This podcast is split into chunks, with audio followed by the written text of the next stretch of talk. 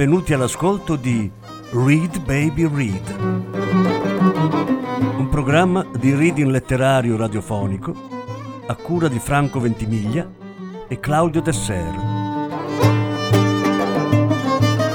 Voce Franco Ventimiglia. Regia Claudio Desser.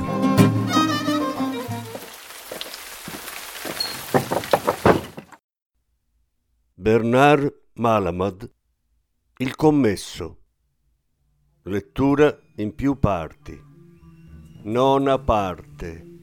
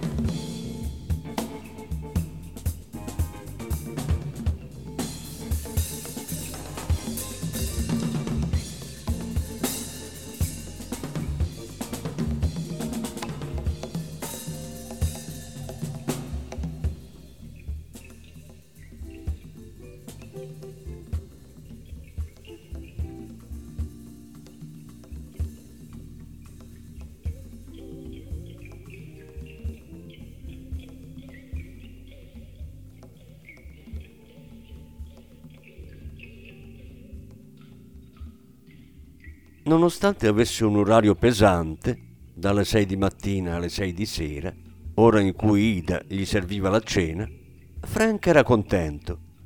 Ora che stava in negozio, non aveva più motivi di rivalsa nei confronti del mondo. Era al riparo dal freddo e dalla fame e non dormiva più su un giaciglio umido. Fumava quando ne aveva voglia ed era a suo agio negli abiti puliti che Morris gli aveva mandato giù tra cui un paio di pantaloni, i quali, una volta che Ida ebbe tirato giù e stirato i risvolti, gli calzavano alla perfezione. Il negozio era un posto tranquillo, una grotta immobile. Per tutta la vita era stato irrequieto, in qualunque posto si trovasse. Qui invece non poteva fare il vagabondo. Quel che poteva fare qui era starsene alla vetrina a guardar passare la gente, contento di starci. Non era una brutta vita. Si svegliava prima dell'alba. La polacca stava piantata davanti all'uscio come una statua, i suoi occhietti a spillo puntati su di lui con diffidenza, dubbiosa che l'uomo riuscisse ad aprire il negozio in tempo perché lei potesse andare al lavoro. Ma Frank la polacca non andava al genio.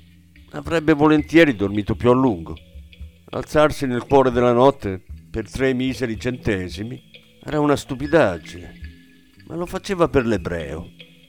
Sistemati i cartoni del latte, messi capovolti quelli che ogni tanto perdevano, scopava il negozio e il marciapiede. Nel retro si radeva, si lavava, prendeva il caffè e un panino che nei primi tempi confezionava con un ritaglio di prosciutto o coi resti di un arrosto e in seguito, dopo alcuni giorni, con carne della migliore qualità. Mentre fumava, dopo il caffè, pensava a tutto quello che avrebbe potuto fare per migliorare quel bugigattolo se fosse stato suo. Quando qualcuno entrava in negozio, si alzava di scatto a offrire i suoi servizi con un sorriso. Nick Fuso il primo giorno fu sorpreso di vederlo lì, sapendo che Morris non poteva permettersi un garzone. Ma Frank disse che nonostante la paga fosse bassa, c'erano altri vantaggi.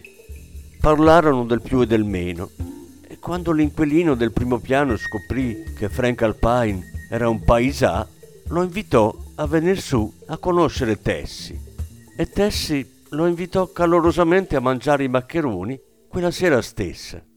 Frank disse che sarebbe venuto se gli permettevano di portare la pasta. Ida, dopo i primi giorni, cominciò a scendere alla sua solita ora, le dieci circa, dopo aver sbrigato le faccende di casa. Si metteva ad annotare su un quadernetto le fatture ricevute e quelle pagate. Preparava anche con scrittura incerta alcuni piccoli assegni per le fatture che non si potevano pagare direttamente a chi portava la merce. Passava lo straccio sul pavimento della cucina, vuotava la pattumiera nel recipiente di metallo sul marciapiede e se ce n'era bisogno preparava l'insalata. Frank la osservava mentre sminuzzava il cavolo per l'insalata sulla fettatrice. Ne preparava poca per volta, perché se inacidiva bisognava buttarla. L'insalata di patate richiedeva più lavoro. Faceva lessare una grossa pentola di patate novelle, che Frank l'aiutava a pelare calde nel loro involucro fumante. Ma ogni venerdì preparava pasticci di pesce e un tegame di fagioli al forno alla casalinga. Lasciava i fagioli a bagno durante la notte li scolava e li ricopriva di zucchero grezzo prima di metterli nel forno. Frank notò la sua espressione mentre metteva nel sugo dei fagioli i pezzi che tagliava al momento da un fondo di prosciutto e si dispiacque per la ripugnanza che Ida mostrava a toccare il prosciutto e un poco per se stesso perché non aveva mai vissuto così a stretto contatto con gli ebrei prima d'allora. A colazione c'era un po' di ressa il che significava che alcuni operai del deposito di carbone col viso annerito e un paio di impiegati che lavoravano in quell'isolato volevano panini imbottiti e tazze di caffè caldo. Ma la ressa, per cui andavano tutti e due dietro il banco, si esauriva in pochi minuti. Dopodiché sopraggiungevano le ore morte del pomeriggio. Ida gli diceva che avrebbe dovuto prendersi un po' di svago ma Frank rispondeva che non sapeva dove andare e restava sul divano del retro a leggere il Daily News o a sfogliare qualche rivista illustrata presa dalla biblioteca pubblica che aveva scoperto durante una delle sue passeggiate solitarie nel quartiere. Alle tre, quando Ida se ne andava per un'ora o due a vedere se Morris aveva bisogno di qualcosa e a riposare, Frank si sentiva sollevato Rimasto solo mangiava molto, assaggiando un po' di tutto, talvolta con inatteso piacere. Andava a pescare noci, uvette, piccole scatole stantie di datteri o di fichi secchi, che gli piacevano comunque. Apriva anche pacchi di crackers, amaretti, pasticcini e ciambelle fritte, riducendo in minuti pezzetti gli involucri e facendoli sparire nel gabinetto. Talvolta, mentre era intento a mangiare dolciumi, gli veniva una gran fame di cose più sostanziose. Allora si preparava un ricco sandwich con pane duro con insiemi, carne, formaggio svizzero e senape. E annaffiava il tutto con una bottiglia di birra gelata. Soddisfatto, smetteva di vagabondare per il negozio. Di tanto in tanto si verificava un inatteso afflusso di clienti, per lo più donne, che lui serviva con attenzione chiacchierando con loro di argomenti di ogni genere. Anche gli autisti gradivano la sua socievolezza e la sua affabilità e si attardavano in negozio. Una volta Otto Vogel, mentre Frank stava pesando del prosciutto, lo ammonì sottovoce. Non lavorare per un giudeo, ragazzo. Sono capaci di rubarti anche il culo mentre ci stai seduto sopra. Frank Pur rispondendo che non credeva di rimanere lì per molto, si sentì imbarazzato per la sua posizione. Fu stupito di ricevere un altro avviso da un cerimonioso rappresentante di articoli di carta, Al Marcus, un ebreo in carne, per quanto molto malato, una persona seria che non voleva smettere di lavorare. Un negozio come questo è la morte, mi creda, gli disse Al Marcus. Tagli la corda finché in tempo Dia retta a me, se ci resta sei mesi, ci resta per tutta la vita. Non c'è pericolo, rispose Frank. Rimasto solo, si mise in piedi davanti alla vetrina, a pensare al suo passato e ad augurarsi una vita nuova. Avrebbe mai avuto quello che voleva? A volte se ne stava alla finestra che dava sul cortile, con lo sguardo vuoto, oppure a fissare la corda della biancheria stesa in alto che si muoveva pigramente nel vento, facendo ondeggiare le calzamaglie di lana da spaventapasseri di Morris, i mutandoni di Ida, pudicamente piegati per il lungo, e le sue vestaglie, che sorvegliavano le delicate mutandine e gli irrequieti reggiseni della figlia. La sera, che lo volesse o no, aveva libera uscita. Ida insisteva. Quel che era giusto era giusto. Gli serviva una rapida cena e, scusandosi di non poter fare di più, gli dava 15 centesimi per le sue spese. Qualche volta lui passava la serata su dai Fuso o andava con loro a vedere un film in un cinema del quartiere. Talvolta camminava, malgrado il freddo, e si fermava a una sala da biliardo che conosceva, distante un paio di chilometri dal negozio. Al suo ritorno, sempre prima della chiusura, dato che Ida non gli permetteva di tenersi in tasca la chiave del negozio, Frank la trovava che faceva il conto degli incassi della giornata, metteva il grosso dei soldi in un sacchetto di carta che portava con sé, lasciando a lui 5 dollari per l'apertura al mattino. Dopo che Ida se n'era andata, Frank chiudeva a chiave la porta principale, metteva il lucchetto alla porta laterale da cui era uscita la donna, spegneva la luce in bottega e seduto in canottiera nel retro leggeva il giornale dai fogli color rosa comprato nel negozio di St. Pearl mentre rincasava. Poi si svestiva e si coricava irrequieto, indossando un grosso pigiama di flanella seminuovo di Morris. La vecchia, pensava con disgusto, si faceva sempre premura di spedirlo fuori prima che la figlia scendesse a cena. Pensava di frequente alla ragazza, non poteva farne a meno, se la immaginava negli indumenti che pendevano dalla corda del bucato. L'immaginazione non gli era mai mancata. Se la figurava mentre scendeva le scale al mattino vedeva anche se stesso nell'atrio quando lei rientrava, intento a guardare la sua gonna svolazzante, mentre lei saliva di corsa le scale. La incontrava di rado, le aveva parlato solo due volte, il giorno in cui suo padre si era sentito male. Lei aveva mantenuto le distanze. Poteva biasimarla, pensando a com'era vestito e all'aspetto che aveva allora.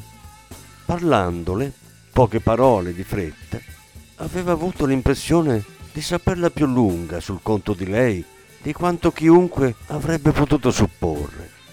Gli era venuto quel pensiero la prima volta che l'aveva vista, quella sera, attraverso la vetrina del negozio. Quando la ragazza l'aveva guardato, Frank si era subito reso conto che c'era in lei un'avidità insoddisfatta, una fame negli occhi che gli era rimasta impressa perché gli ricordava la propria e aveva capito perciò che preda facile dovesse essere. Ma non voleva forzare le cose perché aveva sentito dire che queste ragazzette ebree potevano creare fastidi e lui in quel momento non andava in cerca di guai, almeno non più del solito. Del resto non voleva guastare le cose ancora prima di cominciare. Con alcune donne bisognava aspettare, dovevano essere loro a venirti a cercare. Gli crebbe dentro il desiderio di conoscerla. Forse pensava perché non aveva mai messo piede una volta in negozio da quando lui era lì, tranne la sera quando lui usciva. Non c'era modo di vederla né parlarle a quattro occhi e ciò aumentava la sua curiosità. Sentiva che era sola come lui, ma la vecchia gliela teneva lontana, come se lui avesse avuto qualche brutta malattia. Come risultato, Frank era diventato più impaziente di sapere che tipo fosse, di fare amicizia, ne valesse o no la pena. Dato che non la si vedeva mai, lui stava con le orecchie tese e gli occhi aperti. Quando la sentiva scendere le scale, andava alla vetrina per vederla uscire cercava di far finta di nulla, come se non stesse spiando, nel caso lei si voltasse e lo vedesse. Ma la ragazza non lo fece mai, come se niente di quel luogo le fosse abbastanza gradito da voltarsi a guardarlo. Aveva un viso grazioso, i seni piccoli, una bella figura, curata, come se si fosse scelta lei quell'aspetto. Gli piaceva osservare il suo passo rapido e un po' goffo finché girava l'angolo. Nella sua andatura c'era una carica erotica, un ancheggiamento insolito, come se potesse all'improvviso deviare da una parte, mentre procedeva avanti. Aveva le gambe appena appena arcuate ed era forse questo a rendere seducente il passo. Gli restava in mente anche dopo aver girato l'angolo. Le gambe, i seni piccoli e il reggiseno rosa che li copriva.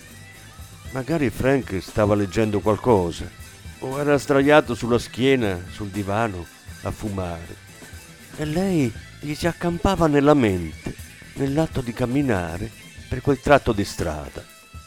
Non aveva bisogno di chiudere gli occhi per vederla. Voltati, le diceva lui ad alta voce, ma nella sua immaginazione lei non si girava. Per vederla di fronte, la sera, restava accanto alla vetrina illuminata, ma spesso, prima che gli riuscisse di scorgerla, lei stava salendo le scale o era già in camera sua a cambiarsi e per quel giorno la possibilità di vederla era svanita. Rincasava alle sei meno un quarto circa, a volte un po' prima, e Frank cercava di farsi trovare accanto alla vetrina per quell'ora, cosa non troppo facile, perché proprio allora entravano i pochi clienti che facevano la spesa da Morris per cena. Perciò la vedeva tornare dal lavoro di rado, benché la sentisse sempre salire le scale. Un giorno il movimento del negozio era minore del solito. Alle cinque e mezzo non c'era più niente da fare e Frank si disse oggi la vedo. Si pettinò i capelli in gabinetto per non farsi accorgere da Ida, si mise il grembiule pulito, accese una sigaretta e si piazzò bene in vista accanto alla vetrina illuminata. Alle sei meno venti un attimo dopo che aveva praticamente buttato fuori di bottega una cliente, una signora che era capitata là dentro scendendo dal tram, vide Ellen voltare l'angolo dove c'era il negozio di St. Pearl. Il suo viso era più grazioso di come se lo rammentava. Frank sentì la gola contrarglisi, vedendola giungere a pochi passi da lui, gli occhi azzurri, i capelli castani che portava abbastanza lunghi, con quel suo modo distratto di ravviarseli all'indietro per toglierseli dal viso. Pensò che non sembrava un'ebrea, tanto meglio, ma aveva l'espressione scontenta, la bocca un po' tirata. Pareva pensasse a qualcosa che non aveva speranza di ottenere. Frank si intenerì e quando Ellen alzò gli occhi e vide il suo sguardo fisso su di lei, il viso dell'uomo mostrava chiaramente l'emozione. Probabilmente ne fu infastidita, perché affrettò il passo fino all'entrata, senza più degnarlo d'uno sguardo, e scomparve. Il mattino dopo non la vide, come se gli fosse sfuggita di proposito, e la sera stava servendo qualcuno quando lei rincasò. Con disappunto udì sbattere la porta. Dopo si sentì depresso Ogni occhiata perduta per uno che viveva di sguardi era una perdita irrimediabile. Escogitò diversi sistemi per vederla e scambiare qualche parola. Ciò che desiderava dirle di sé cominciava a pesargli, per quanto non avesse ancora chiare in mente le parole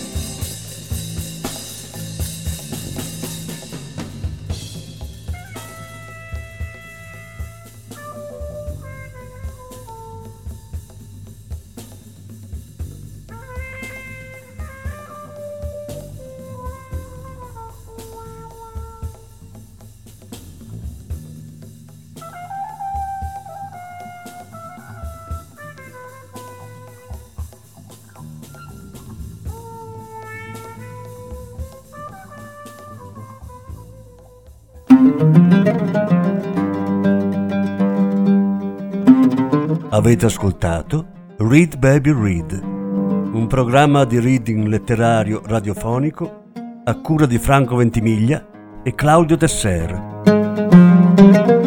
Grazie per l'ascolto, alla prossima settimana.